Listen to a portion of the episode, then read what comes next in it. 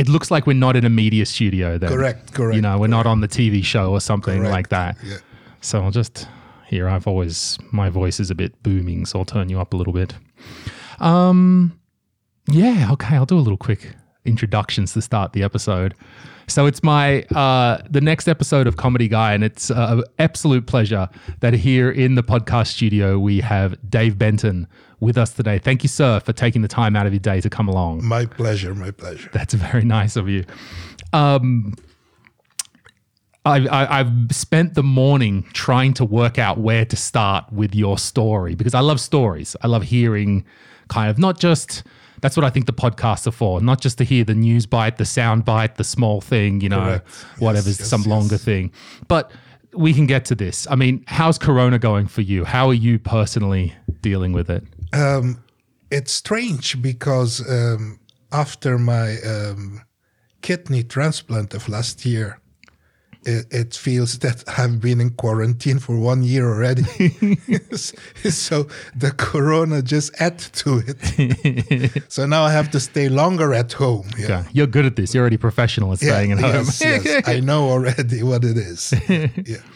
Um, before Corona, what what um, were you actively doing shows or doing some tours or something before that, or has it all been recovering from the the operation? Well, uh, before the corona, it has been all the recovering, all recovering.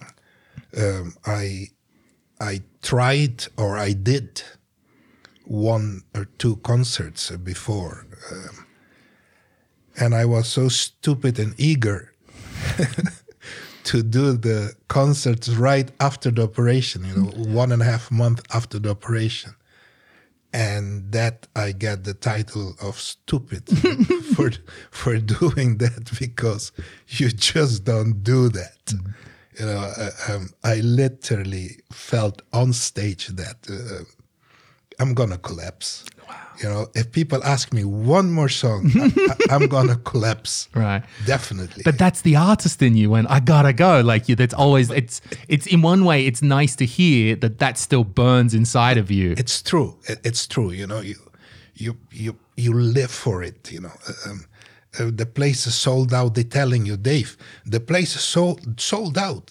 So I kept my mouth shut. That I just I just came out of the hospital. I, uh, I kept my mouth shut, and I asked from Sissi, Sissi, um, we have a concert. You know, so.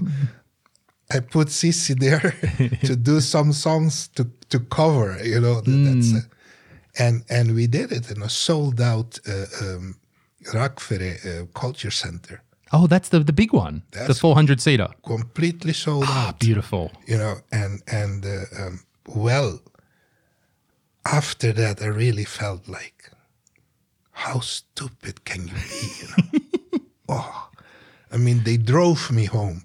they drove me home.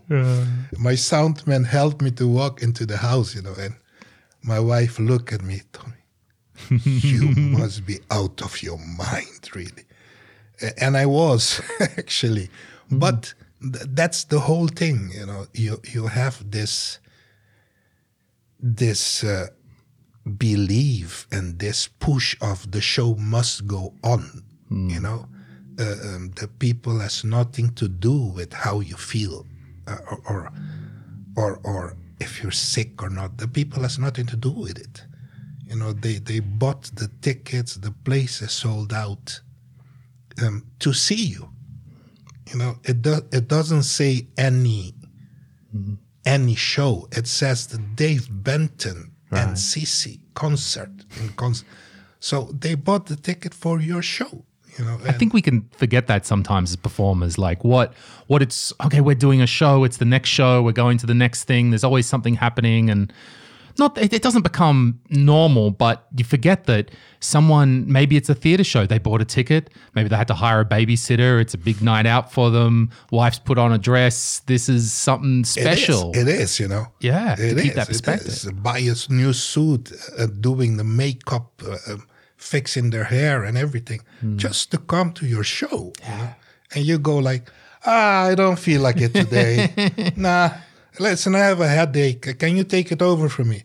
It doesn't work like that. You know, it's uh, uh, uh, uh, luckily uh, um, yeah, I'm of the luckiest performances who have a, a- daughter or even two daughters following in my shoes.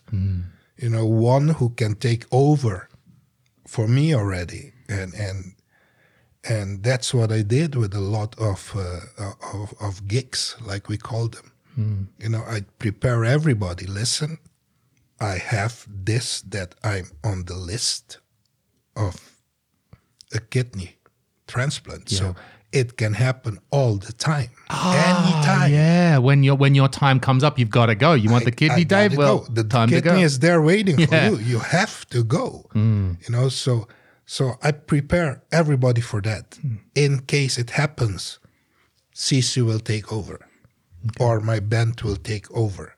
They are prepared for it, and it happened just like that. Huh. You know, uh, they called me exactly on the date that I have a wedding. And at five o'clock in the morning, I go like,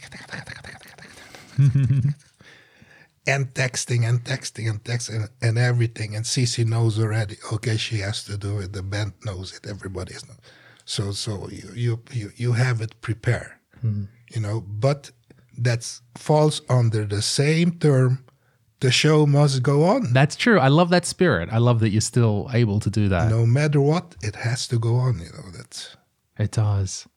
Yeah, that and that's been a difficult time for us at Comedy Estonia because we're just itching. We can't. There's no stage, nothing. There's no outlets. yes, yes, yes. And that's why all these podcasts have suddenly been popping up because God, yeah, correct, ah, we got to do it. Yes, and yes. in some way, the show can go on at least in a little way. There can be communication and and do that. and I'm and, and I'm actually I'm, I'm happy for this. Mm. I, I I really appreciate it. You know, you, you can be sitting at home and, and people forgets. People forget, especially in my in my situation. Um, like Estonian people, Estonian audience, they they don't know that I'm ready to perform. You know, they still think that ah, Dave is sick. Oh, Dave okay. Benton is sick. Dave Benton has this, the better, the, but they they should know that after the Corona thing, Hmm. I'm I'm I'm ready to perform. Actually, it's okay. I was wondering, oh, okay, because I thought for a moment you were going somewhere else with this, which is I see in my friends who are comedians, uh, like my friend Sander, who's who, who- who's a well-known stand-up, and it, it might have been a week and a half, maybe two weeks after the corona, and he's like, "Do people remember me? Yeah, bro, you've just done three national tours. They remember you. Oh, it's oh, okay." yes. But no, they don't. No, I better I better put out a cooking show or something else every day, like so they remember me. And I'm like, they remember you. It's oh, all oh, right. They, oh, they do. but that artistic thing of Yes, yes, like, oh yes. God, maybe not, maybe not, which is yes, exactly. so irrational, but somehow so tied to the artistic process yes, that yes, you are, you are, you are, and and um, and the whole thing is to to keep it going. Mm. You know, so so um, thanks to all this kind of broadcasting and and and interviews and and whatever, thanks to the internet, you know, Yeah. you know that yeah, people can still see that that hey, Mm. no, he's alive. Damn, whoa, you know. So uh, it's like they had another program with Sissi in the weekend. Sissi called me next day, and they went like, "Hey, Dave, whoa," you know, like. Where the hell did he came from? yeah, right. You know? Yeah. Where the fuck do you think I've been? Well, yeah, I'm what still the here. hell? Um, Yeah. I live with Sissi. I, I'm I'm her father. Remember? So once, uh, w- once we've been given the all clear, and once the corona's over, and once you feel like you're back to full strength, what is typical work life for Dave these days? I mean, you're doing some shows, some bigger things. What what projects have you got going on? um, locally, I I have uh, um, or we have my wife and me, my family. We we have a, a production company. We we organize shows and all that. So actually, all the concerts and everything that we've been doing, we organize ourselves. You know, and and now Sissi is also part of of the company. So uh, um, organize shows, um, doing concerts, um, doing gigs. Uh, uh, I have a trio and I have a full band. Um, so uh, um, that's the, the, the, the regular things, the regular things, you know, and, and making appearances, appearances, uh, um, um, try to get on TV, as few as you can. Yes, I can. Uh, I can understand yeah, that. yeah. We're really good at appearing a few times, uh, Yeah. very little on television. That's a skill of Comedy Estonia. We have. We never get asked on the TV. It's a big skill. yes, yes, it's. Uh, but uh, uh, um, yes, and and try to to keep on being in in uh, in the view, you know, uh, even if it's in the mirror, you know. Uh, but um, uh, people have to know about you. People have to see you. People have to hear about you, uh, and that's uh, that, that's important. Okay, to keep that constant. Yeah. I mean, it is like that. Okay, sure. I, and I, I, while I do joke about my friend Sander that okay, I make fun of him that no one's forgetting you. On the other hand, what you say is correct. That as an artist, you do need to keep going, and you do need to uh, keep plugging away, keep trying. Every day is a struggle. Not only to I don't know come up with something new, something fresh, something that pushes you, but you have no job. You have, or, you know, you have no boss. There's no, career ladder for you, or Yep. not at least no career ladder that is prescribed in some No. HR report for a company that says, Dave, if you do the next two years, then you're going to rise up to senior singer. Yeah, And once you've made senior singer, then you're going to be Yes. uh, vice president singer. And it's exactly, exactly. It's not like that. There's no- It's not like that anymore. guarantees. Yes. But you've been able to, by forming your own production company and organizing your own things, I- you've I been have- able to I sort of take a bit it of control actually- over that. I have it actually. Uh, um, that's basically the first thing that I did.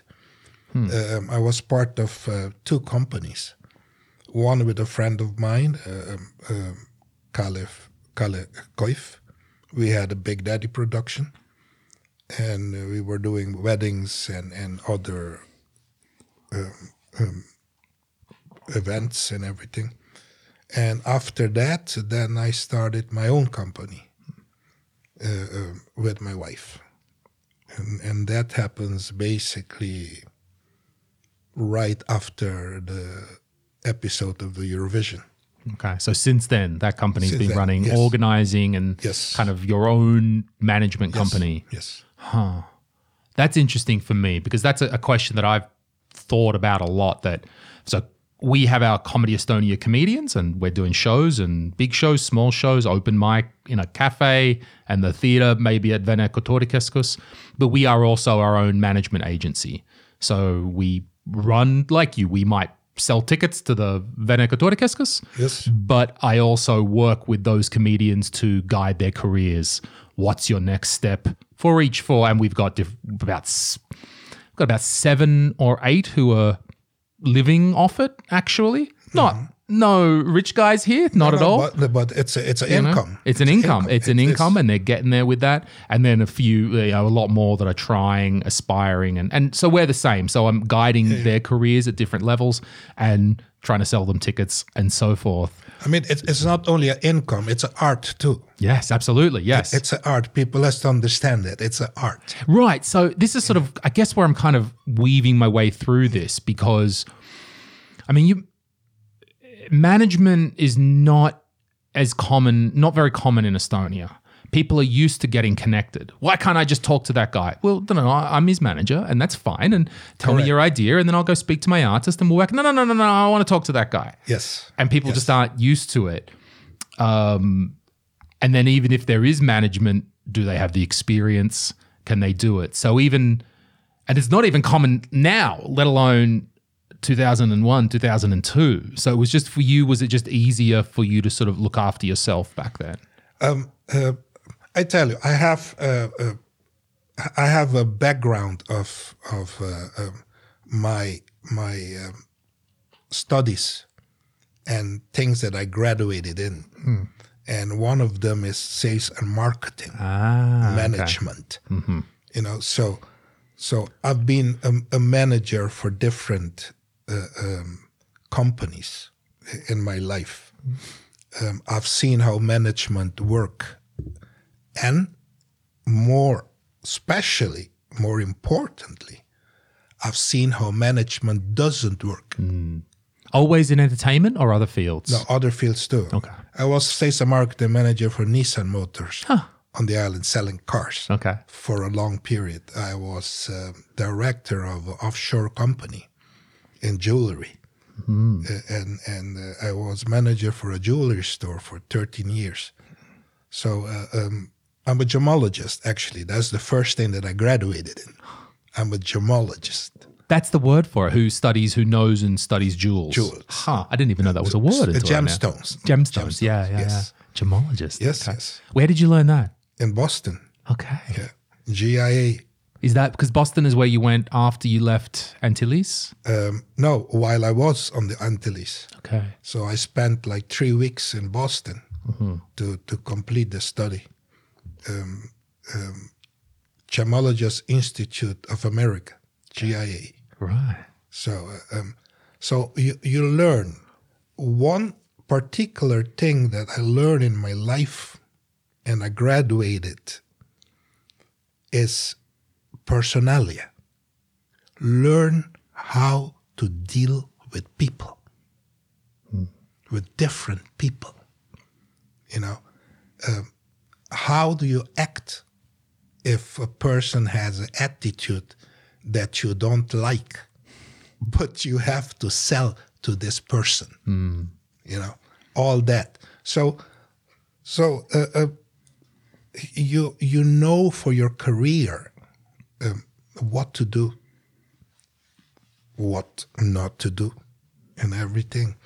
Uh, um, one particular thing I learned in my entire career. Sorry for everybody out there, but female management are better than male ones. Amen. They are. Mm-hmm. They are. I had two female managers who got me up to there. You mm-hmm. know, no interest, no personal interest, no nothing. The job. Main thing, we have to sell you. That's the main thing. That's why we are your manager. We have to sell you. I like that. Nobody calls to you. They call to us. They deal with us. We deal with them. You are safe. I think that's the way management should be. And I like that. Yes. I like that. You know, um, you don't need a management, a manager who sits in his office waiting for people to call They could just call you. who buy you. Hmm. They can call you. Hmm. They don't need to call to your manager. Yeah. Your manager supposed to sell you. That's what they're supposed to do. They're supposed to find places for you to perform and to sell you the best for you. I like That's that their idea. job. That's their job. in Comedy Estonia, our operations officer is Hella Rin. She's a, a lady. Uh, sales manager Christina, whose job is literally to sell us guys, you guys are safe. for the company. is there the incoming CEO who's going to be coming in next year merrily? We've actually only got besides me, it's got one project manager. Is Henrik is a guy, and even then, before I, I'm very very happy with my project manager. He runs tours. He's very good at his job. I'm very impressed. But before I was like, a guy. Ooh, I don't know. I've had such, Yes, you know, so yes, far yes, the women have been doing very good with this. yes, yes. Uh, now I'm convinced. Okay, it's not quite, but uh, yeah, there's. Yeah, I don't know either what it is. I don't want to say is it some aspect of femininity or some perspective or what it is, or am I just? Is it just coincidence that Uh, I've, I've done well? I tell you, I don't want to dig in it. I don't want to dig into it. Uh, for me, it's just like that. Yeah, it just is. It, it, it's just like that, you know. And and um, yeah, and some people don't want to respect it, but they have no choice. they have no choice. It is like that, you know. Uh, um, um, I work with a partly, I would say, a pretty good manager in in Estonia. Uh, um, was the first manager that I had and the only one. That's it. So you still, even though it's your company, you've got you've still got that manager person inside of that company, or how's that? No, no, have you got he that was he arranged? was before before I had my my Oh, okay, yeah. thing. and uh, he was good. He's he's big. He's he's great, but but if I won the Eurovision and three months, five months later, I'm not working, my friend, my friend, there must be something wrong. yeah. There must be something wrong, you know? Uh, uh, so uh, um, your job is to sell me. Yeah. And that's the pro. I mean, that's it should be exactly what a salesperson wants. Yeah. Like you're the hottest property around at that time. That's the moment.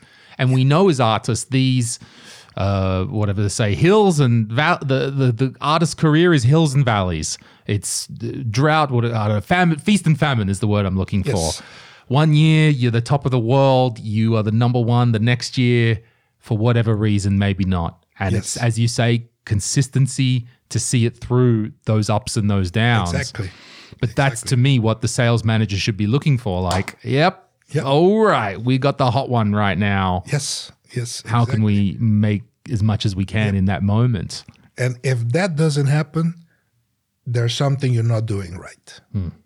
And uh, I find it out what it what it was, and uh, I called him. I said, "Listen, let's have a meeting."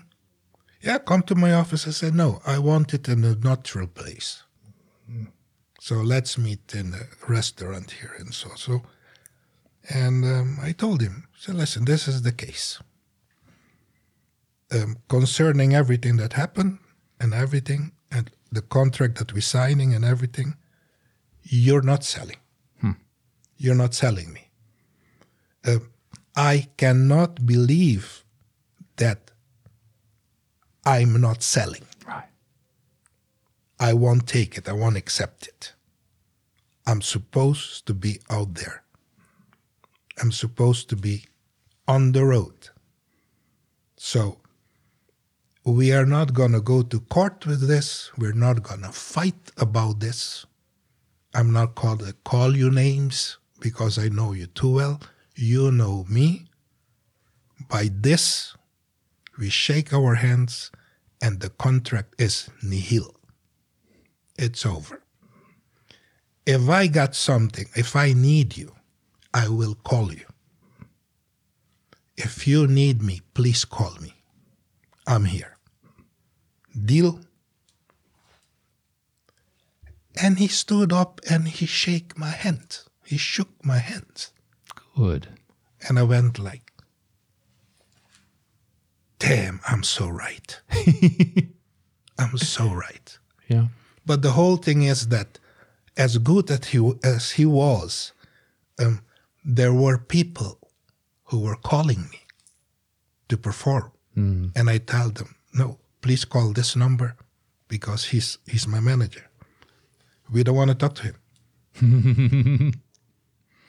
oh, no, we don't want to deal with him. Just out of just out of principle.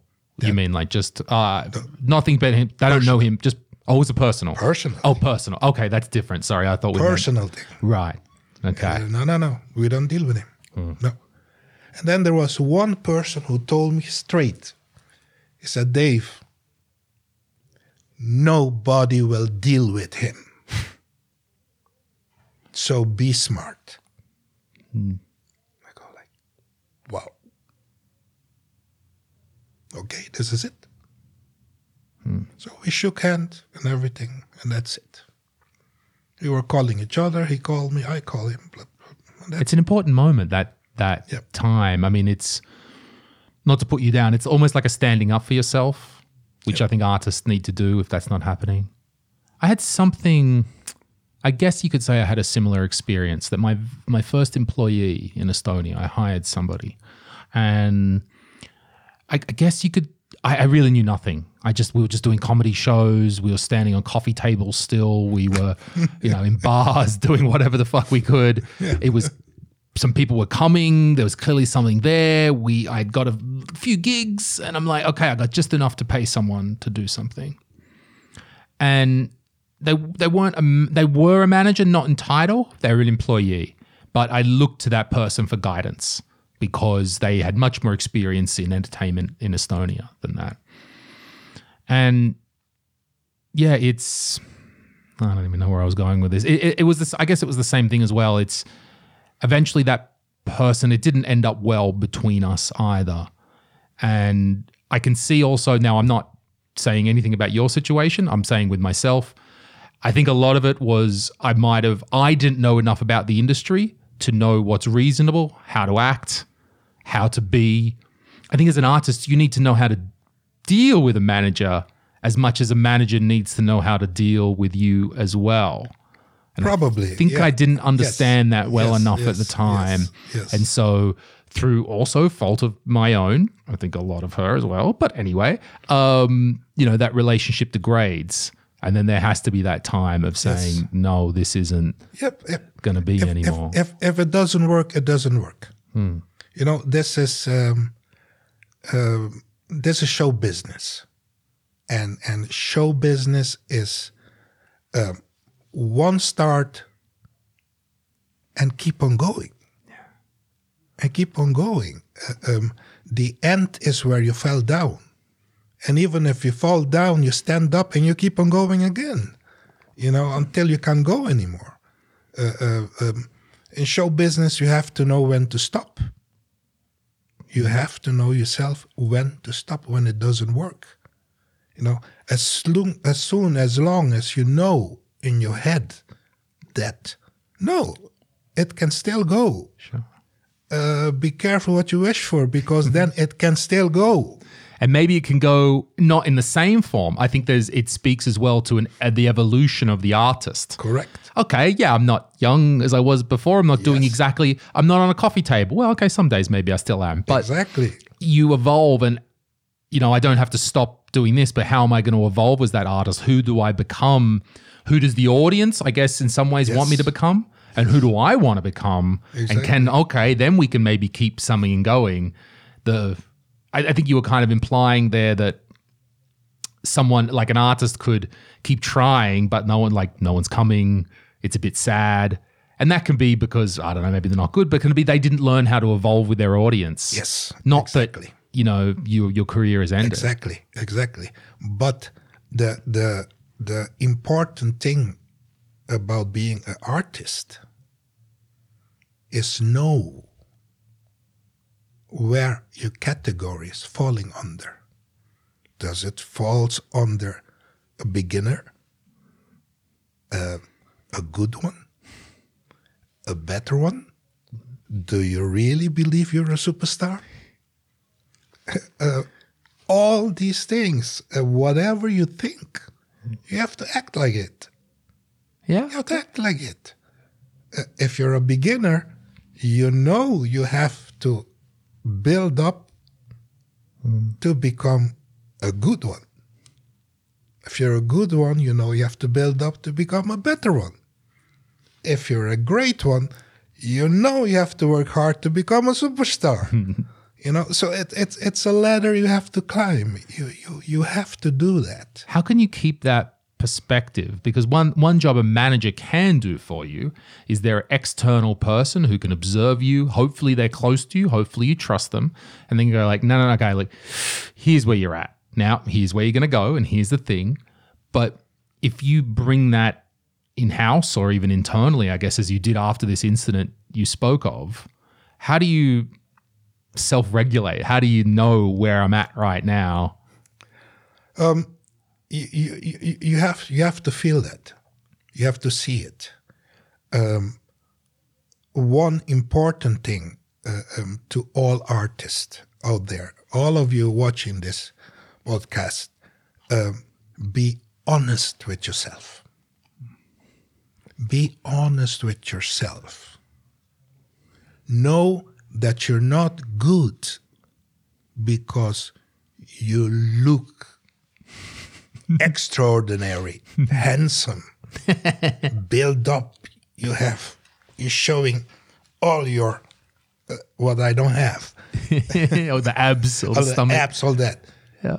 Uh, you're not good because of that. You're good because you're a good artist. You know, that talent that you have comes out when you open that mouth, you know, or when you dance and when you move. Females, don't think you're good because you have a nice butt, you have nice tits. it doesn't matter. If you can't sing, you can't. So any manager who goes like, what the hell, she looks bloody good, guys. We can make something out of her. It's nonsense because one day it will fall. And what then? Hmm. What then? You know, then then then it's a failure. So your manager has to know the business. Your manager has to know if you're good, if you're bad, if you're a beginner, if whatever. Mm. You know, like all great managers used to know. You know, and and when you get a good manager nowadays who knows it, um, things would be different. Things would be really, really different. I think there can be a. I, I, look, I've never really worked in entertainment. I've only really established this entertainment business since I've been in Estonia. Now, certainly, I travel and I watch the news and I know what's happening in my industry all around the world, but I've only sort of deeply worked here. So it's harder for it's hard for me to compare else. But one thing I I see in Estonia on that issue of know yourself, be honest, have honest people. Uh, because we live in a small country, true, much bigger than Aruba, but still, still a relatively a small yes. country. It's relatively easy for a young artist to be picked up in the media cycle they do something, maybe it's a reasonable thing, maybe they got a good song, a performance, maybe that one thing isn't bad, right? It's a step on that way. It's it's a good thing before the very good and the the great as you sort of said. But they can do sort of one thing that's good and it's a step along the way, but then all of a sudden they're on the TV program. They're in the radio show. They're in the and it, it's so quick to get pumped through the media cycle that and they've because they're, they're young, maybe they don't have a good advisor. They're like, of course, oh yeah, the radio, radio's great. Oh, magazine, I want to be on the front of the magazine. Love the magazine. Of course, they all sound reasonable things to do. But then three weeks later, everyone's sick of you. And every, not only is everyone sick of you, you haven't developed as an artist because you've got to, okay, now you've had the song, cool. Where's the next song? Where's the next one? And I, I could see it as a particular trap in this small industry? Um, I tell you, they, they all have to deal, uh, managers, artists, producers, they all have to deal with this, with this package here. Mm. This package always ends with what now? What now? What now? Um, she got a record deal. She got this. She got that. It can be also a he. Doesn't matter. Mm. Uh, uh, this, this, this, this, this. Mm. We got her out on Kroonika. We got them out on this. We got them out on that. Õhtuleht, uh, blah, blah, blah. All, everybody we've seen in a TV show, he's all of a sudden, he or she is a expert to be jury to judge any item, anything we have on TV. Blah, blah, blah, blah, blah. Good. All that is over. What now? what now? What now in this small market where realistically there aren't all the world of opportunities? Yes. Yeah. You see? So, uh, um, luckily for me, when when I came to Estonia, um, I I didn't burn the bridges behind me. Hmm. You know, so uh, in Scandinavia, uh, producers and and and uh, management and and people knew me.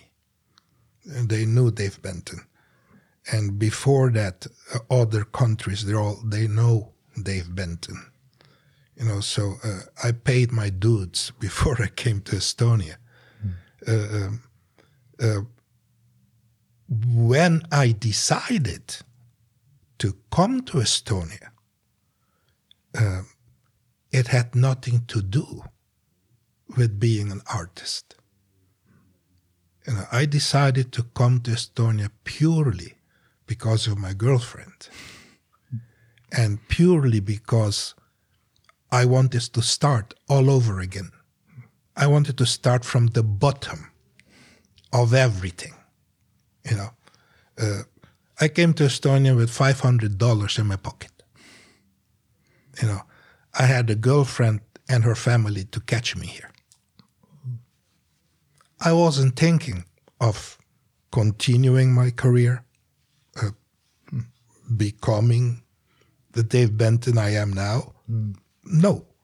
Uh, I know that uh, uh, um, I still had my, my contacts out of Estonia and I still work with them. Uh, um, and that was it. Were you able to have you could take the leap because you had made the leap several times in your life previously. I mean, you moved from Antilles to America, as much as I understood. At some stage, you were living in Netherlands, I think. Yes. So you've done this because some people just they never leave the home or they never leave the country or the they just live there. But you've already learned not how to live in that specific place, but it's like how to set up and adapt in some new place.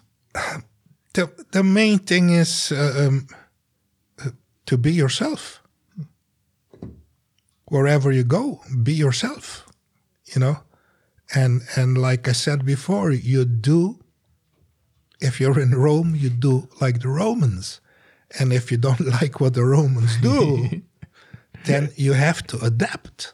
You, you have to adapt. Um, uh, I consider myself uh, um, to be um, very lucky in Estonia. Um I met my, my wife. Uh, we started a life here. We have two wonderful daughters.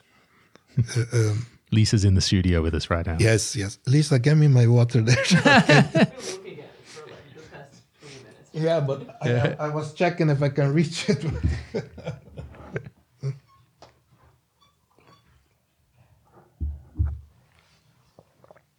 so you you you come to Estonia and um, uh, you continue actually your life. For me, it was like more continuing than starting all over. Although it was starting all over because nobody knows you here except your, your girlfriend and everything.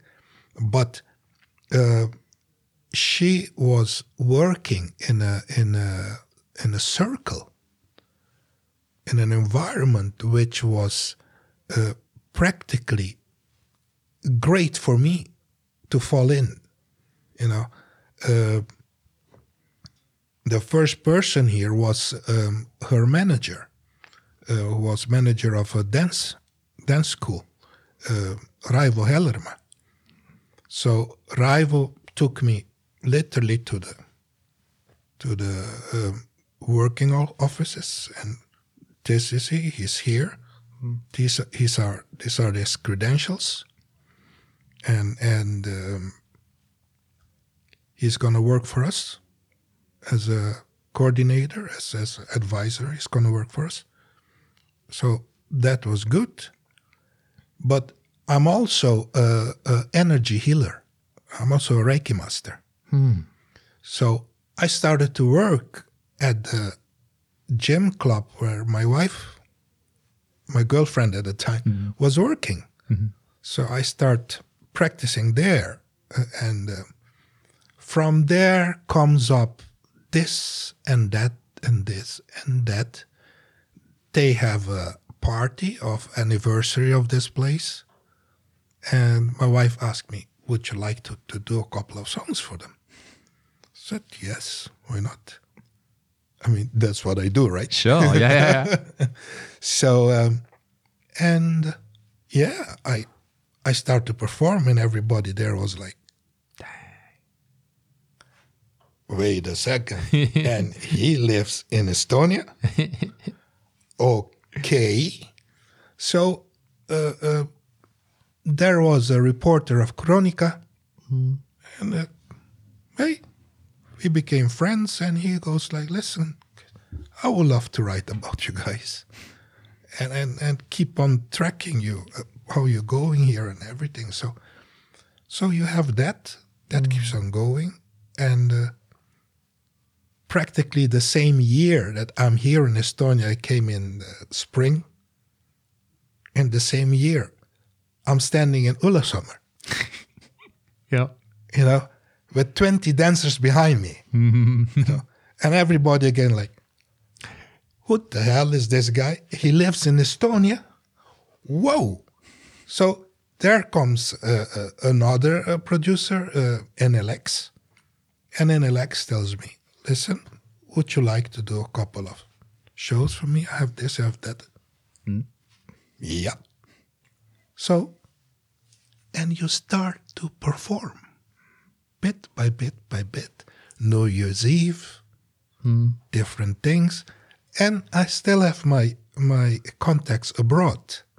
So you have to leave Estonia for three months and then I come back.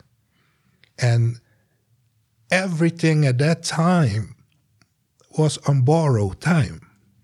So you get your visa for three months. you have to leave the country for one day, Oh, yeah. come back. Mm-hmm. you were safe when you were here. I've always had a visa. Yeah, Yeah, I've managed. yeah, I'm, yeah. I'm good. You're good, I'm yeah. a little bit worried right now, but you know, but uh, overall, no, I'm, I'm. Okay, you're good. I've always Australians. I think Australians are particularly good at finding a visa scam, where it's in our na- our culture, our national nature to know how to find the loopholes yeah. to get through. So I'm all right. Well, at that time, I had to leave Estonia every single three months. yeah, right. Just go out for one day or a couple of hours and come back. you have to, and then get get another stamp for another three months. That was the legal time, Yeah, sure. you know, and and keep on doing that, you know, and and start. You you you- started. I literally started to roll all by myself. You know, no management, no nothing. People were contacting me, and then it was happening. You know, uh, uh, I was just uh, telling my girls a couple of weeks ago, the year 2000. I, still remember it clearly. Hmm. I had five gigs on New Year's Eve. That's great. I, st- I thought it was great. Yeah. I thought I was going to die afterwards. I started at 7.30 hmm. and I finished at 3.30 in the morning. Ah. From one place to the other. And my wife was driving me. All that, you know. And man, that was, wow, are you nuts? You know. I'm always in uh, admiration. Well, we do many similar events like you might do. There's a party, a wedding, the New Year's Eve event, whatever. It's common that now our comedians will be asked to come along and perform.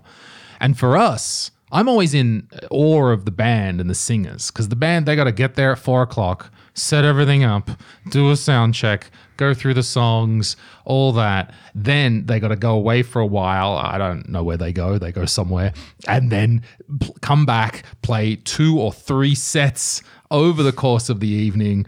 Our comedians, we roll in. You doing? Yes, good. Can the host bring us on? Cool. Thank you. 25 minutes later. Thank you. Time to go. We've had our laughs. We're out of there. Like our job is easy. No sound check. Good. Are we on? Yep. Good. Sound check done. That's, you know, for us. And uh, I'm always, I feel a sympathy for the band who, who've got to be there forever. Well, well, I tell you, uh, um, I always, um, in my entire career, I always fight for my band.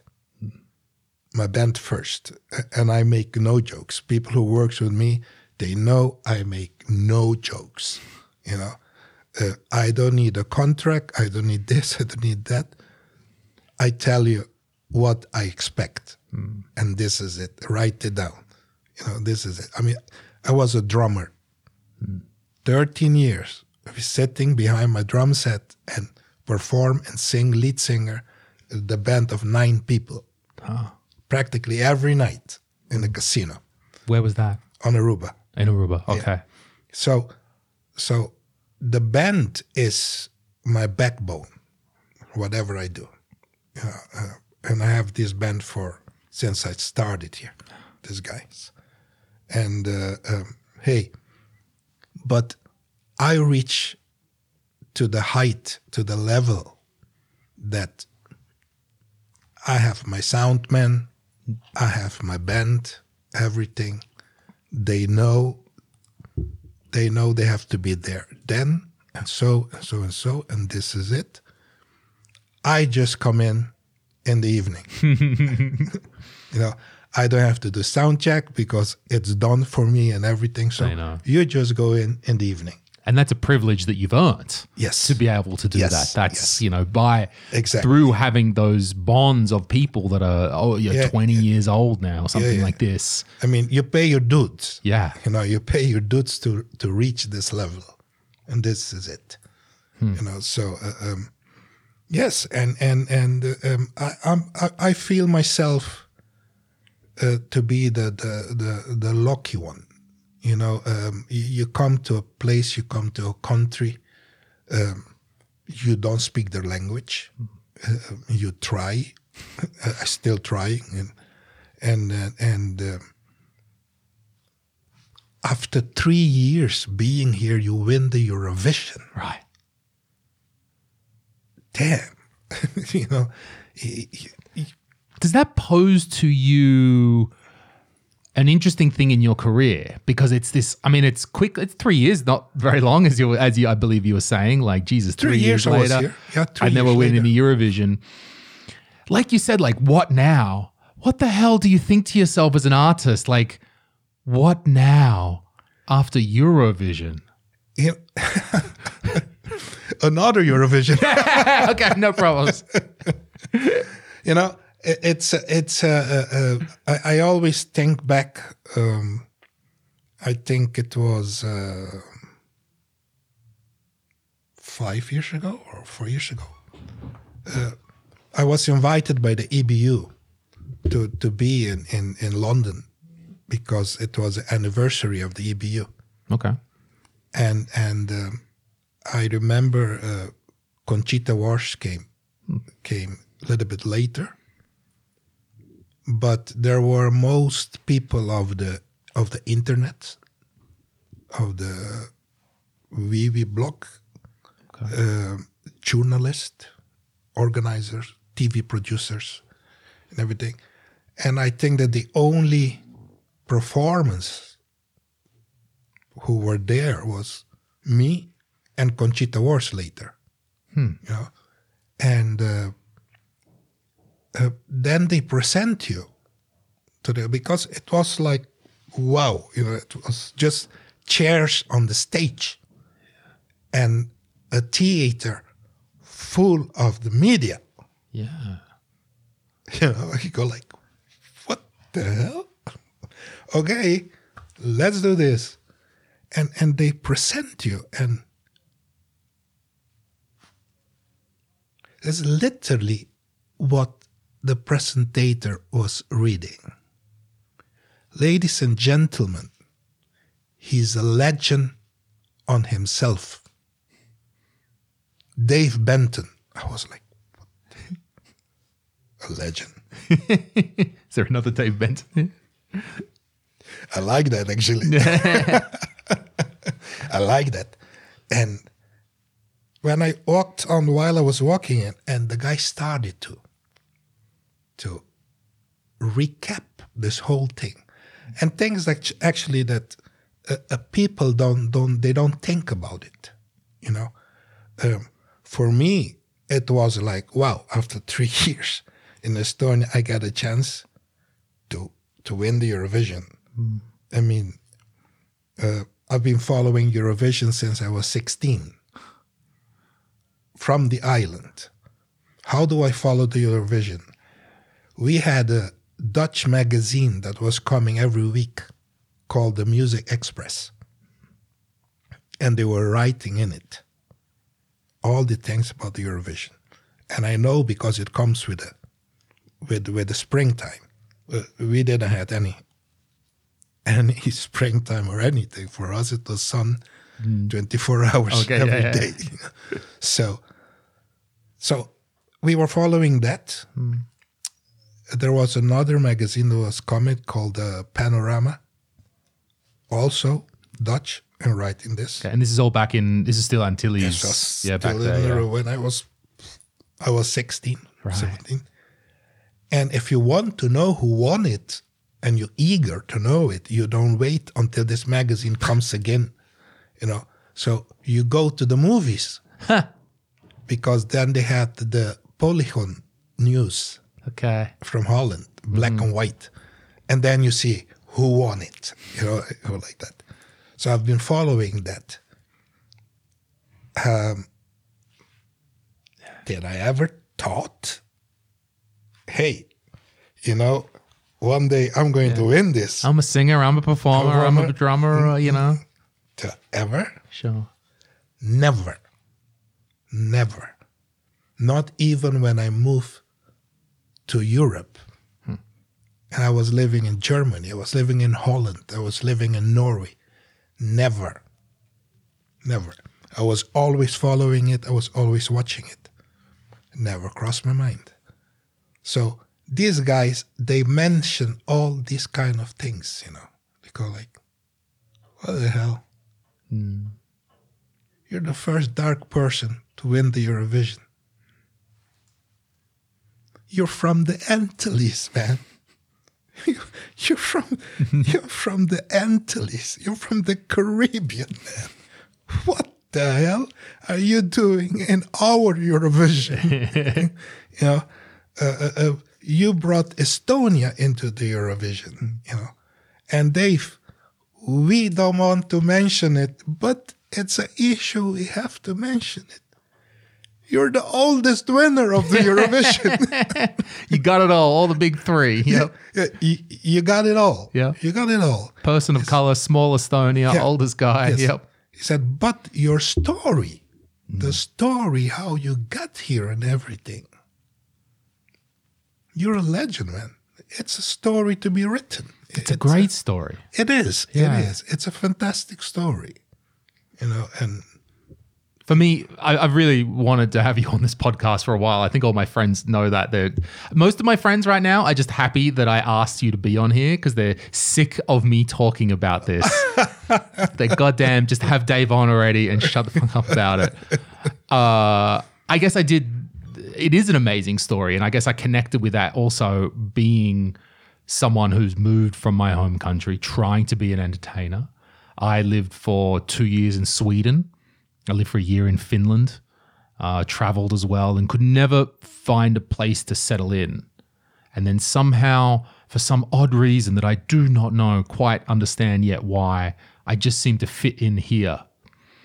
And then when I was here, I, my friends and I just had the idea, let's do stand up comedy. And I'd had some experience working uh, as a theatre producer in Sydney, some experience working with comedy crews in Sydney, not really at a professional level, at an amateur university level. And then somehow it just happened. And in my small, much, much, much smaller fashion, what Estonia gave to me was the chance to be a stand up comedian, which I think I'd always had some dream. Now, did I think again that I would be a stand up comedian in Estonia? I didn't even know what that country was when I was growing up. I didn't even know. We had to look. I remember when it was 2006 and my two friends and I decided to travel to Europe. And we said, we'll buy a car in Sweden. Yep, great. We know Sweden. That's, yep, that's one of the ones we know. Good. And then we are like, but can you drive down that side? Is that Russia? I don't know. And we had to go buy a map. Like there was no Google Maps. I had to fold it out. And we blue tacked it to my wall and we went, yeah, those those countries, they're not Russia. No, no, they're not Russia. Okay, we, we can drive down there. Yeah, yeah, yeah. We can drive down there. So I didn't even know, and and even then when we first come, and uh, the what what is this place, and that there was this desire in me to be a performer. There was this latent thing in me that I want to be a, a comedian, and that somehow this country was able to give that to me. Because I I think it's because, um, however we put it, however we want to look at it, Estonia is a pretty free country. Yeah. It's a pretty free country. People, you're free. you know, uh, uh, uh, and and that's that's the, the the whole thing. You know, and bit by but you have to understand also that, um, like when I came here, um uh, Estonia was pretty young. Very, very. Very young. Very. Right.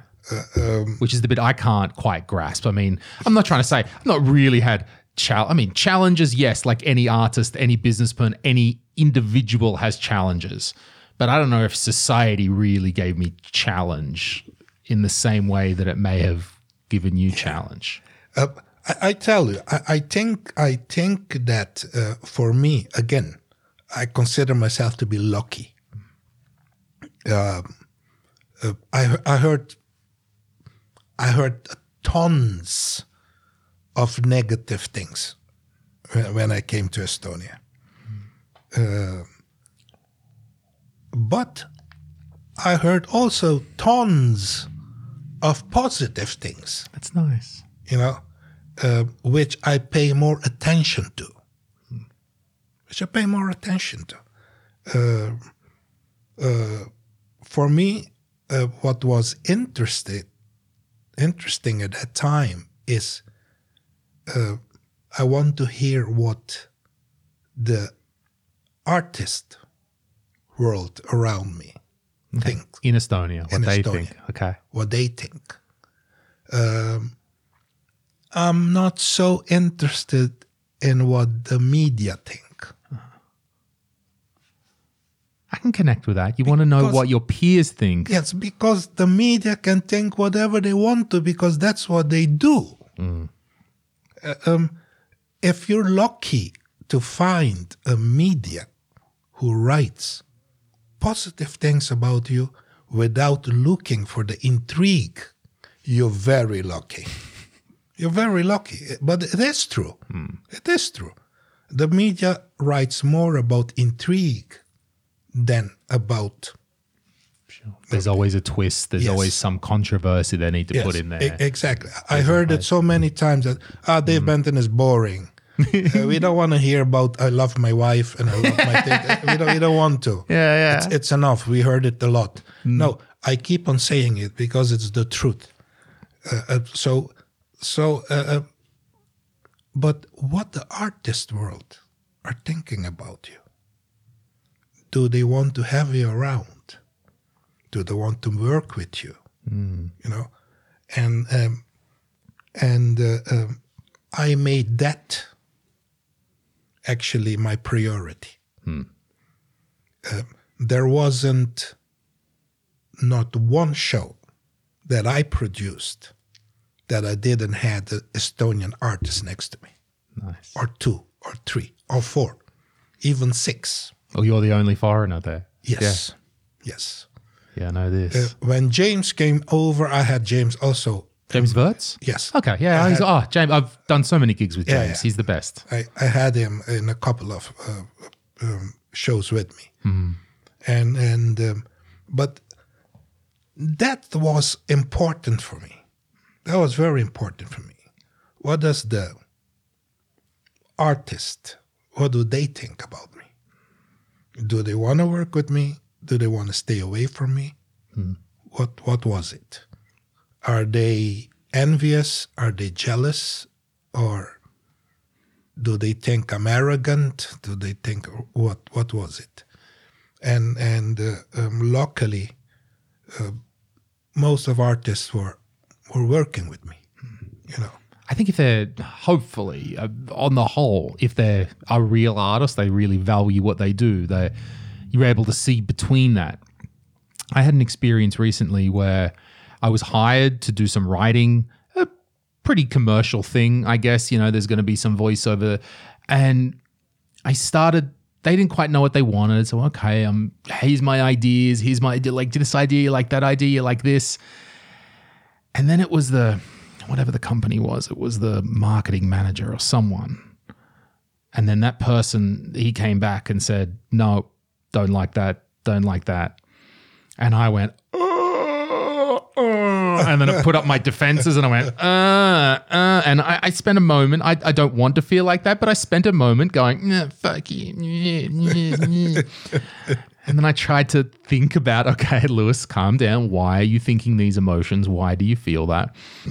And I understood, you know, are you, do I, am I pretentious or am I arrogant because I don't want someone to criticize my ideas?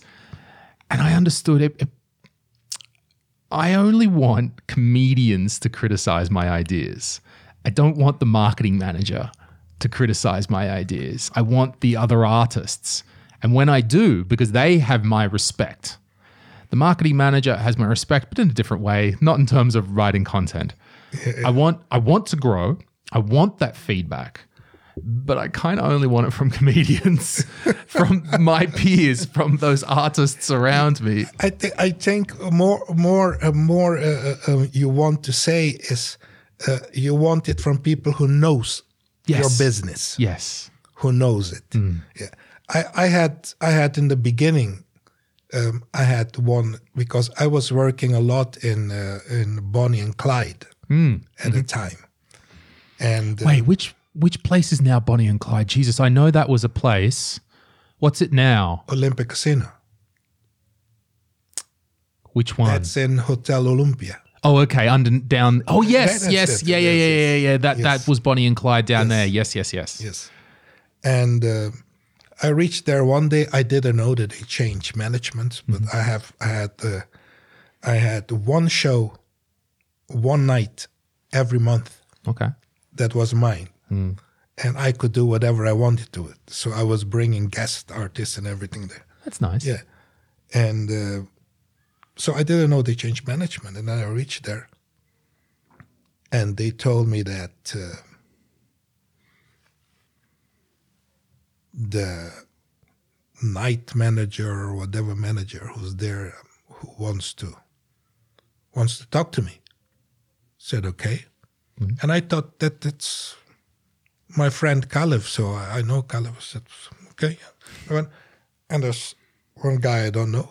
So I said, um, is Kalev here? No, no, he, he's that's I said, ah. said, excuse me, but you wanted to see me? He said, yes.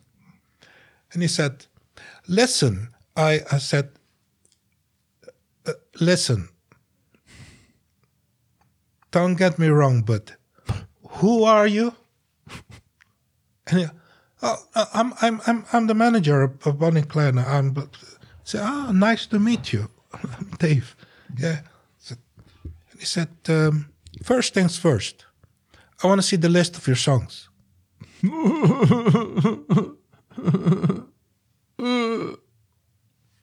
no. nah. I said, why? I want to see if the songs that you bring is good for my people. I said, you're new here? You're new here. said my friend, uh, excuse me, you don't have people and I don't have people here.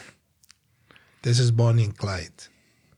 I'm here to work for the people.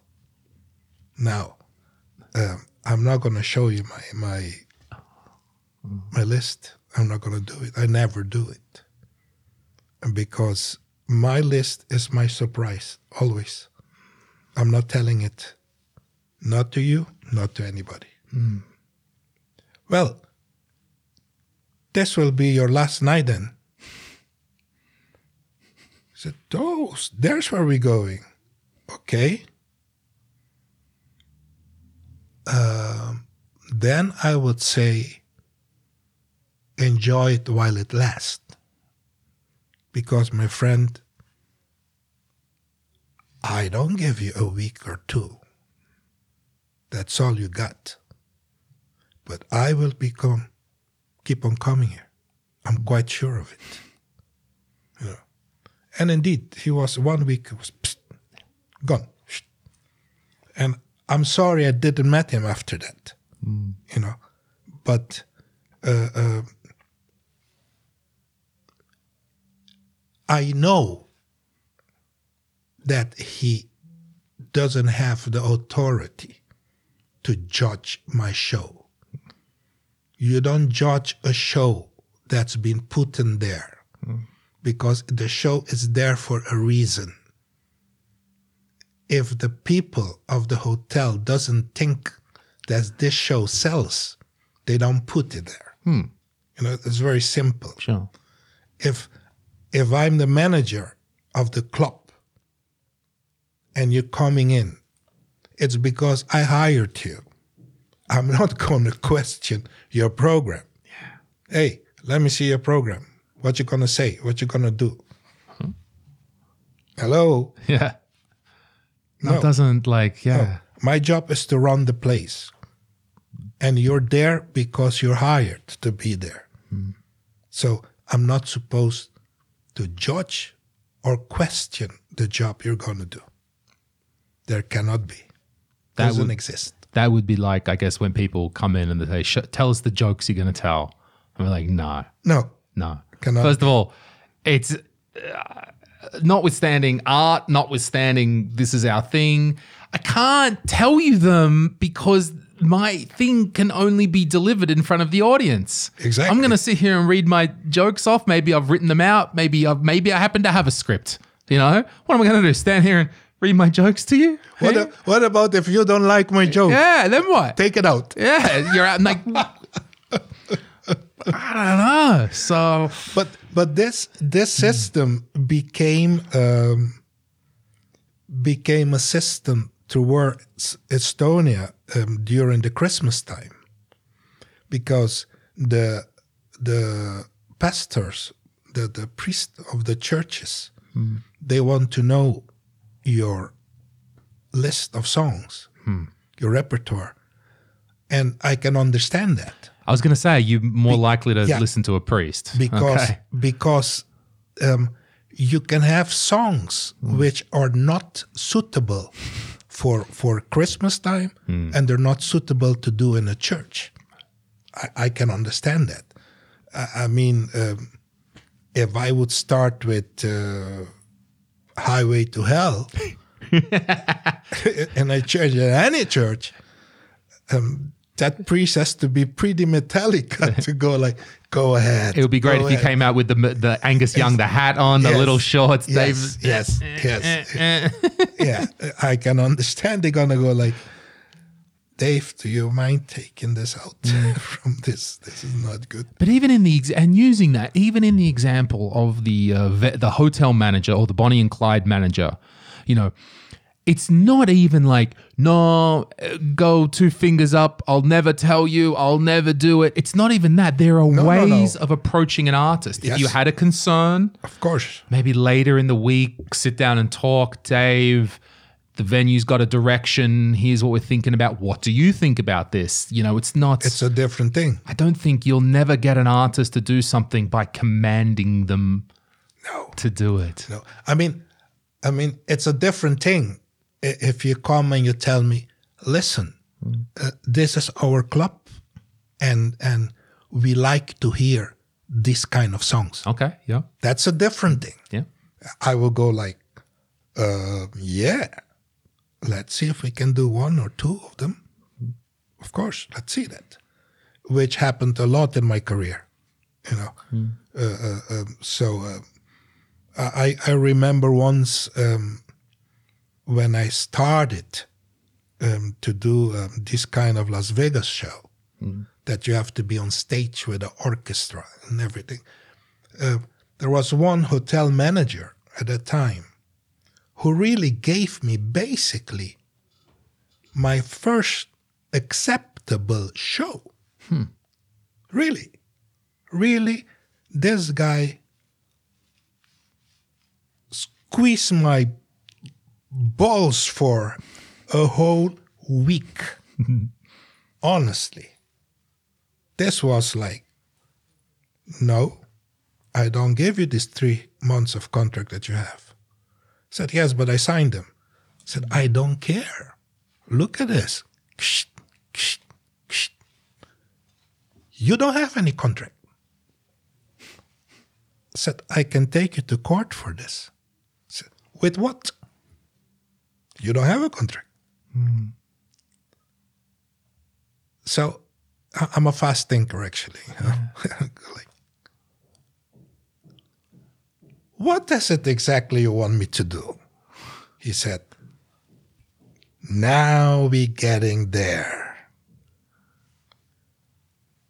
You start this Friday. I'll be there. And I started the, the, the show. He gave me two weeks. I started the show. And uh, I had to do one dinner show in a room with capacity for 500 people having dinner. Okay. Yeah. They're eating food. They're not watching you. But yeah. Oh, they're watching you. Trust me. and then you have to do a midnight show in the nightclub. Okay, so start with the dinner show, finish. So I would say the the applause was randomly. So I was like, "Wow, yes." And a waiter comes to me and he said, I will never forget his name. This hotel manager said, Mr. Sanders wants to see you. And first thing crossed my mind, damn, he was sitting, he was watching this. And Mr. Sanders was sitting in the back of the of the uh, diner room. And he goes like, yep, let's meet tomorrow at two o'clock. And I go like, oh gosh. I couldn't sleep actually. You know, this is my first. Because he wouldn't tell you. He wouldn't tell you No, what no, his thought, no. thoughts were. This is my first chance, Yeah. and um, locals don't get the chance to do Las Vegas shows in the big hotels on the island because it's purely Americans. You don't get it as a local. It's my first chance. And uh, so, two o'clock, I was there. And he said to me literally like this I like your suits. You're well dressed. I notice you do even your nails. Go like, okay. Your shoes are perfect. nice. Your makeup done. Said, I don't wear makeup. You can use some. um, your show. Ah, you have a tremendous voice. Your show stinks.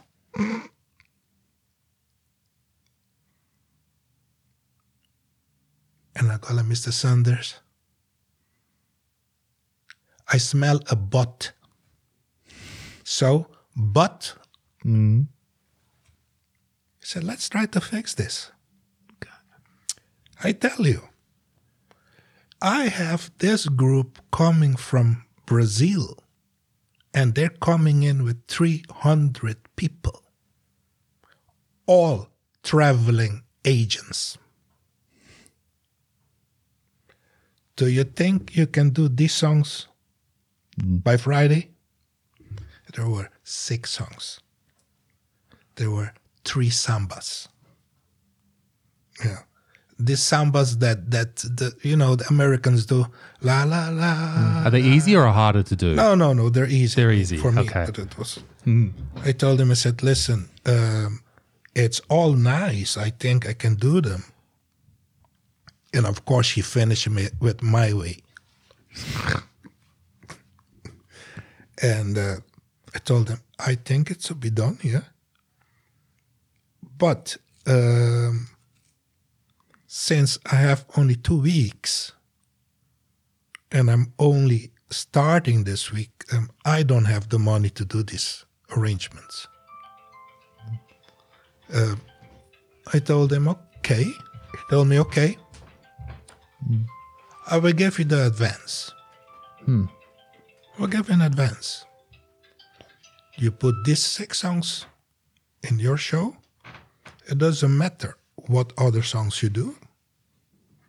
You do this. And then we talk. That's it. And he did. He deal with the orchestra manager, conductor, and everything. They made the arrangements.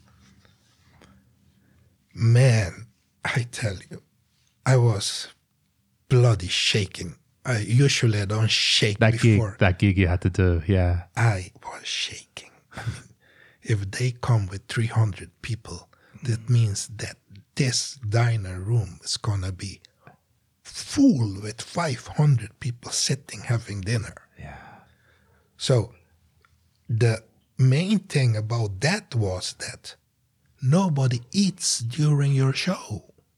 They're watching you. Because they're agents, you said, right? Yeah. Didn't you say, yeah, they're like people in the industry yes. who could be helping you possibly, Yes, you know, or and, something. and bringing tourists, more Yeah. tourists to the island, you oh, know, Oh, if yeah. they know there is shows like that, you know. So got them. So, man, we started, and there's only one thing I had in my head, only one thing.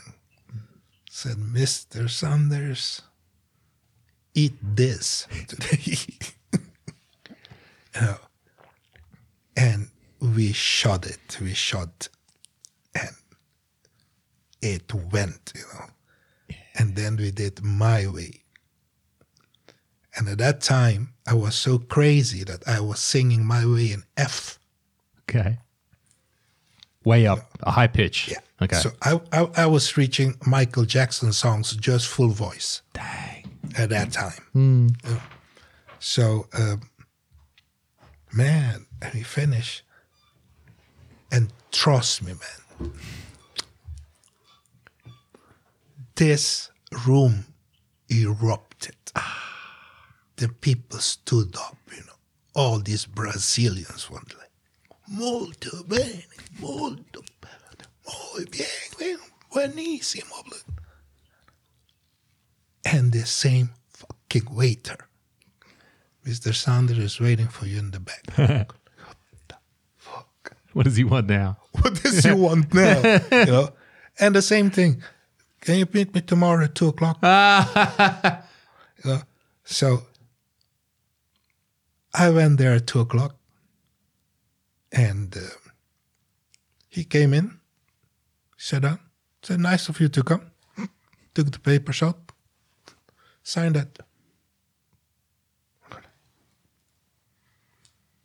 It's three months of contract, and I signed it, and he signed it. He said, "Now get out of my office." Jesus. this guy, this guy became my best friend ever in show business and on the island. You know, at that time, uh, um, sorry for the expression, but everybody who doesn't make it, you know, they call you, ah, just like stupid nigger.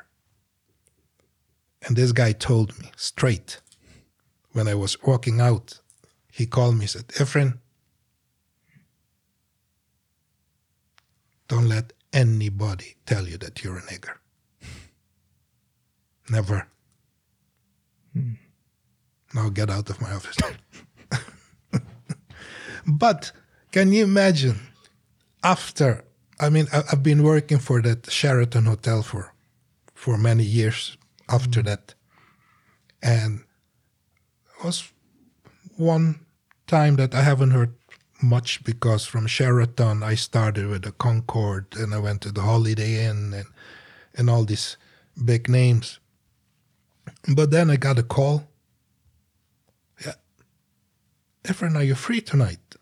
I said, "No, actually, yes, it's my only Saturday free, actually. Do you think you can do like five songs tonight? We have orchestra, we have everything. You can pick the songs. Said, yes, but where? Said, in the Sheraton. said, yeah, but that's where Mr. Sanders is working. He said, shh, don't say anything. He doesn't expect you. but he mentioned it. If there's anybody he wants to see on his farewell party, that's different. It was a farewell party for Mr. Yes. Sanders. Ah, he was moving to the Sheraton, New York, yeah. And and there I was like, caught, And this guy went like, literally stood there in the middle of the of the room, watching my show, standing up, you know. And I go like, God damn. And but you you you got your lessons, you know. So so um, uh, uh, I was giving a lesson to my to my uh, Sissi, uh, and I was telling her why I'm so strict and so hard on show business With her and teaching her. with about how- everybody, okay. with everybody, because I didn't get it easy. I had to prove myself each and every day. Do you worry about that with her? That, okay, you've been in the idol and then this, and then you're going to be on the Instagram or whatever. And, oh no! You know, oh like, no! No! No! She is very. She's very aware. She's very aware that things don't come easy. And she's very aware that everything comes with time, and and so is Lisa. And um, the main thing is that she's aware that she won't get it. She has to go for it. You know, and that's and that's the the the, the main thing. Um, my first lesson ever when I got actually this three months contract. That's before the episode of Sanders because there's another manager who gave Right, me the, this. with the one that Sanders ripped up. Yeah, yeah, that yeah. one. Um, I I really I, I mean I I got it because of my achievements on the island. People knew me. I just came from a, a equally uh festival like the Eurovision, but for Spanish speaking countries. That was in Mexico City. I just came from that festival. Um, I finished second from the bottom. Second from the bottom. Yes. Okay. but uh, I did good. I mean, you have to be good to be there. You know, I did great, and um, I got this this contract. But I know for myself, I know that God help me. I'm not gonna be able to do this because this is something else. You know, sitting behind my drum set of 18 pieces and playing and singing and I have the band to back me up and everything. It's not the same thing than standing in front and entertain a whole crew who's watching at you. yeah, I understand that. Yeah. It's a different thing, you know. Uh, uh, uh, I always respect stand-up comedy. I mean, you guys, you must be crazy. You know, people are watching. You're the only guy on stage. But even in that same idea, like you somehow, even though you're still on the same stage, you felt more comfortable behind the drums. Even if you were singing, Yes. even if you were the main leader of the band, there was it, it- you felt more comfortable in that Behind space. Yeah, of course. In that same way, I I think comedians feel comfortable when we have that microphone to hold on to, and it's nothing. And I Yes. I I feel like I'm hiding behind it. So it's a thin with a bit of wire. And and comedians, we're so specific about the microphone because I think it's all we've got. Like we want the Shure SM58 wired Yes. microphone. Yes. I don't want no wireless shit. I don't want no other brand. I don't want no other thing. I don't want a big furry thing on top. Jesus, it's the only thing that we Yes. need. Can I at least have that? And we've got like a whole bunch of them. We just every gig we just got them just in case. Like Yes, really, you haven't got okay. it is true.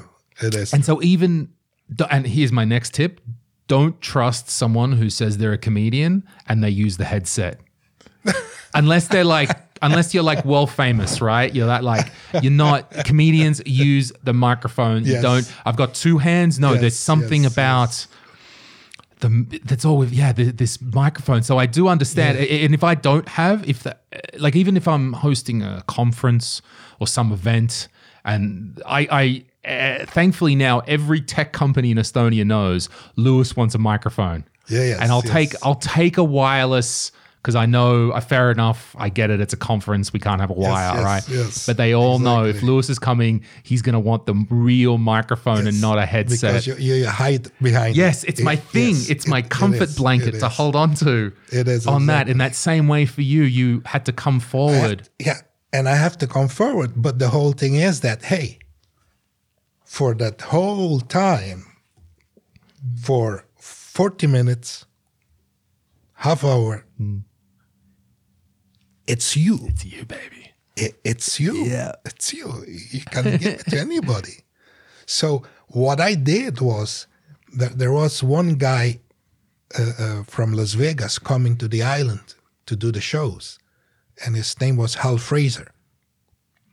Hal was, I guess, a guy of about two meters tall, Okay. dark skin, well dressed, and I will always go like, "What the hell? Look at this guy!"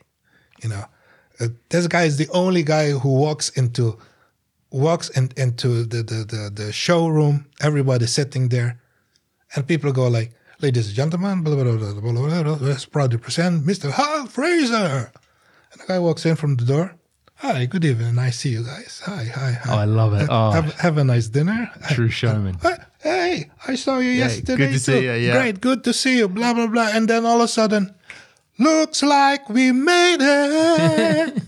Go like, where the hell? Who gave you the tone? Somebody should have. Ding, ding, ding.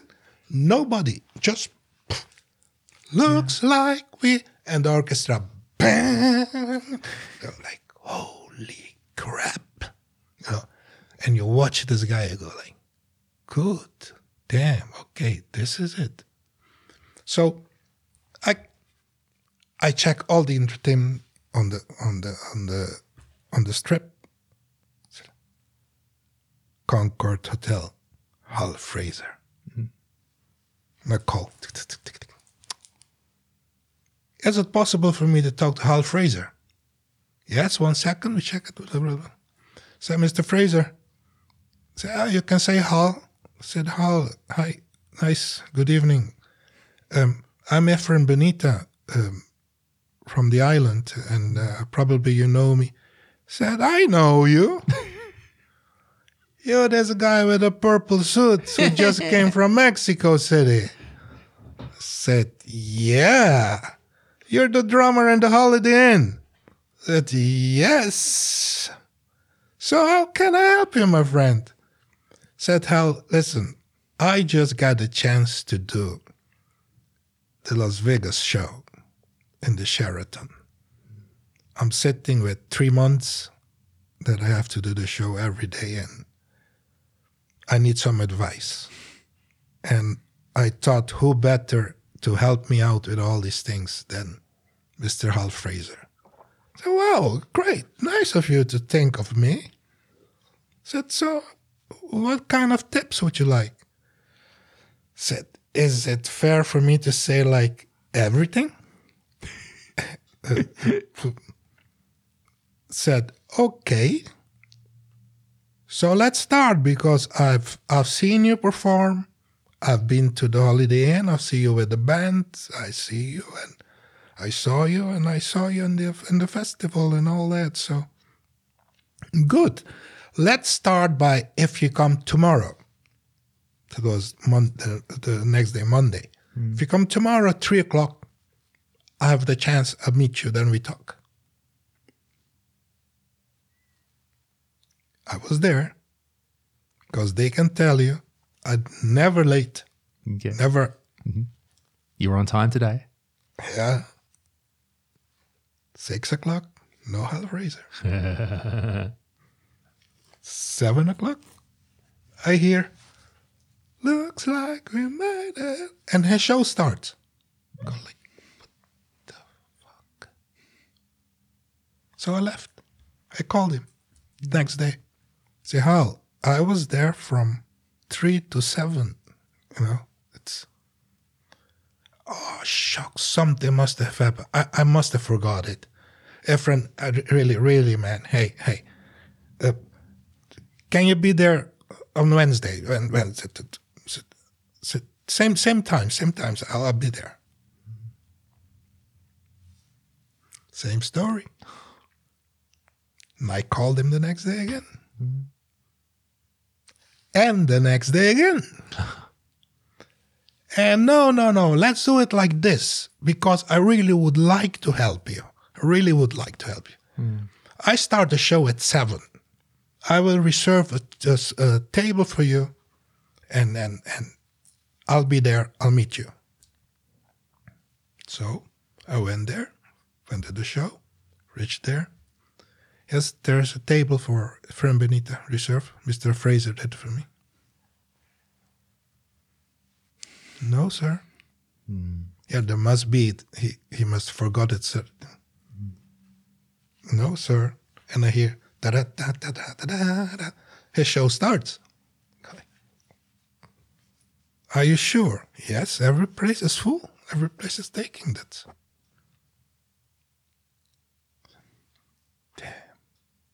Okay. So I left. I left, and uh, I called him Saturday morning. Said, Hal, okay, uh, what we're gonna do? So I'm there at 12, 12.30, Yeah. You know the story by now. 1.30. And I go like, okay, whatever has to happen, then will happen, you know. He doesn't look a man to me like who will Mm. drop me like that, you know. So I pushed the chair and I stood up.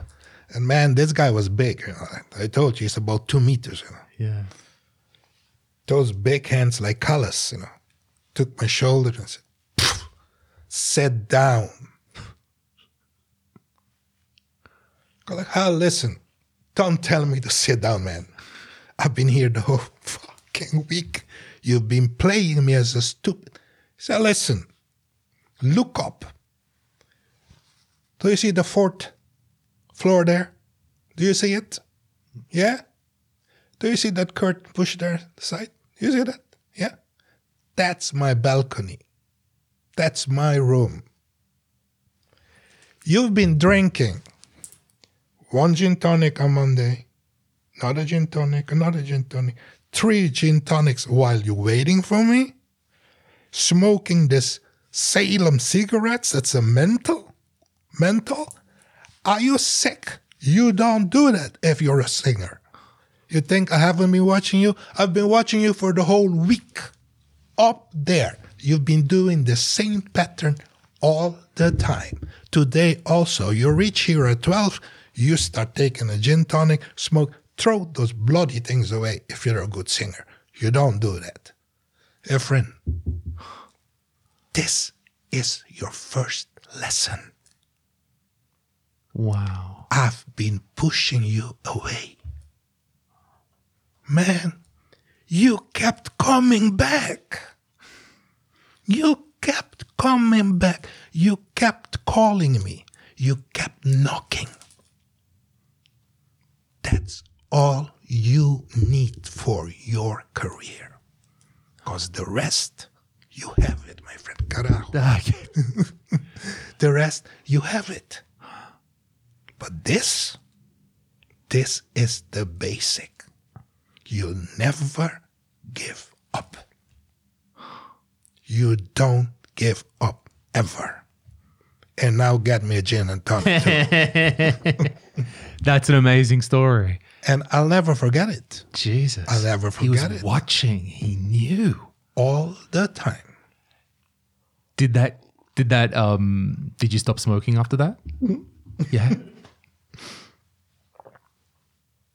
I think I stopped smoking uh, like a week after. No shit. And and just like I took a cigarette and I put it and I went like, nah. Yeah, I put it out and threw the package away. And that's it. That was it. Because it's so strong. I mean, that whole your desire, your thumping, whatever's thumping inside of you just kicks in. You're like, no. All of a sudden it makes sense. Done. Finish it. Right. But this is this is uh, um, what I will never forget. You know, uh, um, you keep on coming. You keep on coming. That's an unbelievable lesson. Because I was about to ask, why the hell are you still calling this guy? I was like, Yeah, yeah, I was about to go, you're going to need to explain this part to me. Okay, yeah, I had it yeah, explained. Yeah, you know, and it's a, and he, and he explained to me. He said um, he did it. He did it. He he closed the doors to a lot of places in, in Vegas. He said then he realized that he stopped getting contracts. He stopped getting gigs, offers, because the one tells the other, "No, mm. don't work with Fraser. No, no, no. He was being a hard ass to Yeah, people he- and they didn't get don't it. Do it don't he? Yeah. He said, It took me five years to come back, Efren. Five years. Why was he closing the doors on them? I mean, I understand with you, he he sees who you are and he's clocked you. He, wa- needs to teach you a lesson. But he, was this guy. He was this guy. Yeah, he was a little bit hard headed. You know? okay. He, he was a little. I mean, I mean, if if you if you, hey, you have to reach the status of Sinatra to be hard headed. you know that. you know that. Uh, uh, if you're less than that, who are you? Yeah, right. Who are you? You know, uh, uh, I did I did an audition in New York, and and uh, this guy asked me, um, "What do you do?" And I said, "I'm a singer." And Charlie Thomas, God rest his soul, who was part of the Drifters at the time, he looked at me and go like, "No, no, no, no, no, no, no," and I go like, and Charlie told him, no, no, Efren is a great entertainer. He has been going around with us for three months now. He is fantastic. I go like, ah, oh, great. Come on here, man. Tell me your story. See, I've been touring with the Drifters for for uh, for three months now, and, and, and just, okay, listen, we take your number and everything, so I know you're there, and and, and whatever happened, we can take you. Because when I told the guy I'm a singer, he told me, "Look out of my window, man. Do you see that queue down there?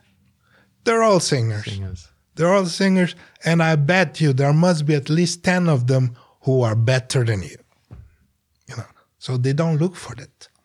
I think that's that entertainer. Like I, I get what you I get what you mean. Um, it's something that I, I think when I'm trying to work with younger artists, maybe a bit younger, they they haven't quite seen.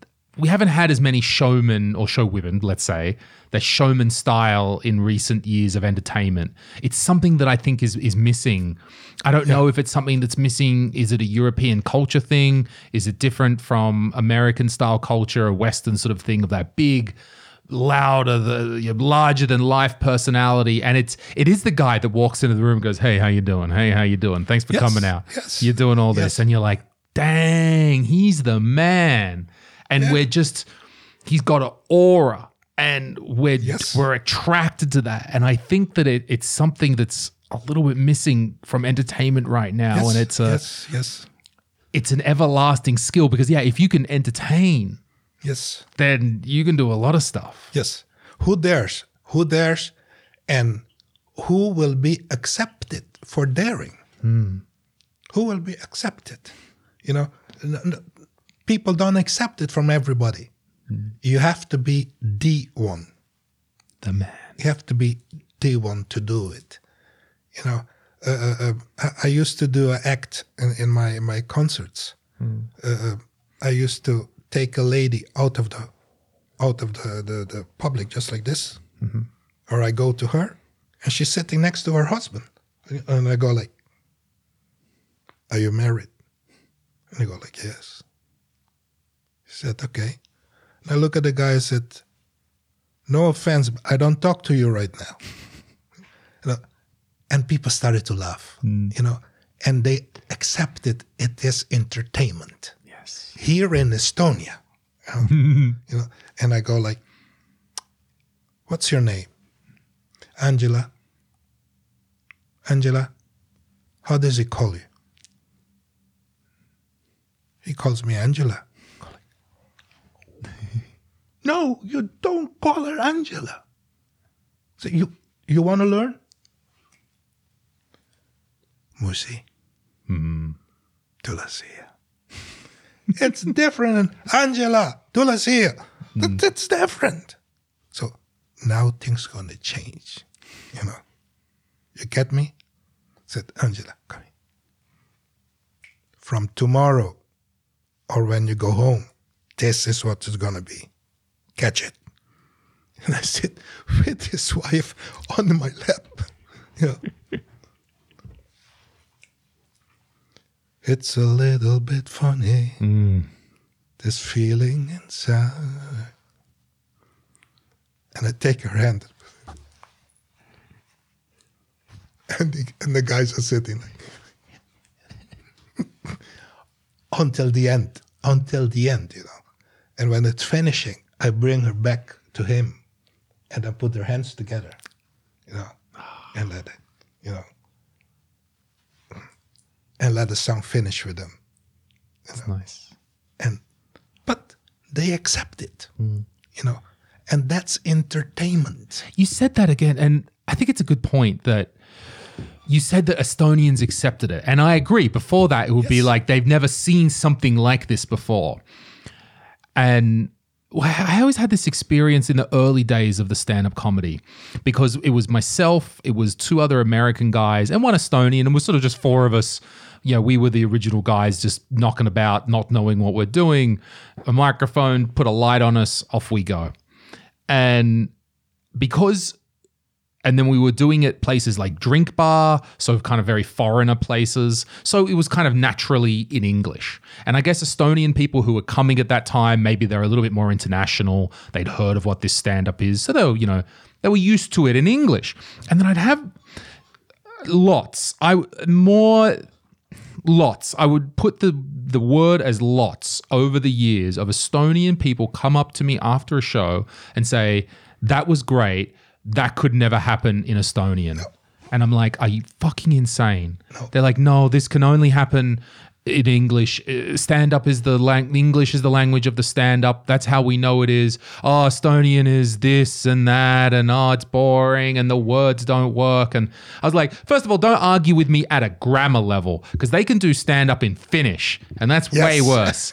So it's not a grammar thing. It's not going to be a grammar thing No. and it was these it was a super odd I almost it was almost like a reverse racism scenario where I was going, no, no, it can happen in Estonian, and the Estonians going, no, it can't happen in Estonian, and I'm like, I bet you it can, I bet you it's gonna happen, and they're like, no, no, no, and yeah, it, it's not that Estonians didn't have humor, it's not that they weren't into comedy, they just once they got their eyes open to it, bam, It's it's and then it was there. but but it's it's also uh, uh, it, it's the right timing for it to start with, and and it's the one who brings it. It's the one who brings it. Because uh, they cannot translate from English to Estonia. Because in the middle you have this lost in translation. Definitely. and they will put it in their language. Will what will never be the same thing as in english you know? Uh, you have to bring it now in your language meaning the same things that it means in english. See how it comes out. And I think it took it, it took our comedian Sander Õigus to really crack it. Like he Yeah, was the one that cracked it and went Yes. like he uses words and has a particular way of using the language and was able to and then people went, ah Yes. yeah. And I, I guess and for even for you at a different stage, I mean, there are now other showmen and show people in Estonian, but you sort of had to show people how it was done right here. And then they kind of figured out like, okay, well, I'm not uh, I'm not Frank Sinatra. I'm Estonian, but I'm going to take what I can, and I see Dave doing it, and I'm going to and find an Estonian way exactly of doing Of it. doing and you showed those people as well how That like, can happen. Like like they were laughing last week because we were watching uh, the concert that I did in Linnahall 15 years ago, and more than 15 actually. and um, I said a part. No, you're Estonians. You're, you're not cold. People are saying you're cold, but you're not cold. Hmm. You just have a different temperament. That's the whole thing. You know, you, you live with a different temperament. So, but I've been going around Estonia, and everybody's warning me, Dave. it will not be the same thing. You know, the Estonian people are different. no. No. I, I, I mean, I made people even clap their hands in the churches and stamp their feet, you know. You know, totally different. But uh, it, it's how you bring it. it. It's, it's how you bring it. Um, when people learn to accept entertainment, um, that's it. Um, you can you can be just a singer, but again, there's a lot of singers around, especially in Estonia. Practically 80% of Estonians sings. They do. They love it, don't they? They do. oh, always. do. Any chance they can get. and and you have out of the 80s, uh, you, you you take your your own show, your own concerts. There are so many people who thinks they can sing better than you anyway. They will start singing the songs that you're singing with you, and they start they try to sing it louder than you too for people to hear them. You know, but I'm so professional that when I hear that, I go, go ahead. Here you have the microphone. Mm. And they go like, no, no, no microphone. okay. So I'm the one with the microphone, you know. And for you guys, it's the same. Yeah. I'm the one with the microphone. don't don't mess with me oh, because man. I have the microphone. So that's yes. That's a huge part of stand up. Is that I, I I appreciate we've been here a while and we will wrap it up soon. I know you know it, we've got stuff to do, uh, but that idea of being the showman, that personality that you said. I mean, anyone can be a singer, but we need to be an entertainer. We need to do that. How do you?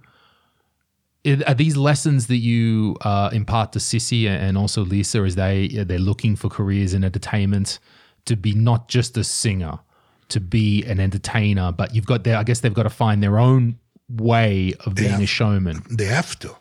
They have to, and and uh, um, and and luckily they are. Luckily they are. Um, I, I look at Sissi's um, teachers. Sissi has good teacher, very good ones. Um, Lisa has good teachers in her dancing, very good ones. Um, but they know that they can never uh, um, be their teacher they have to find their own things. They, they, they have to.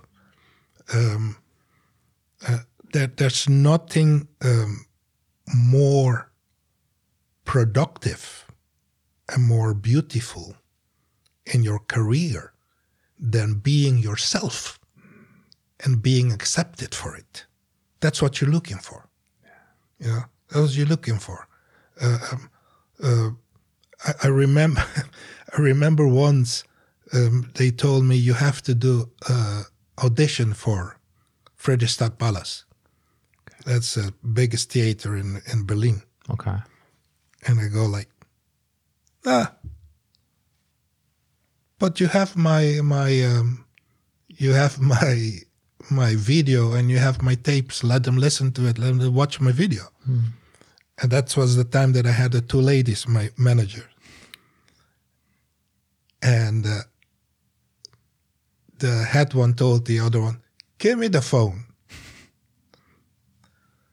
Said, "Listen to me, you pussy." What's your name? I My name is Efren Benita. You know that. Good.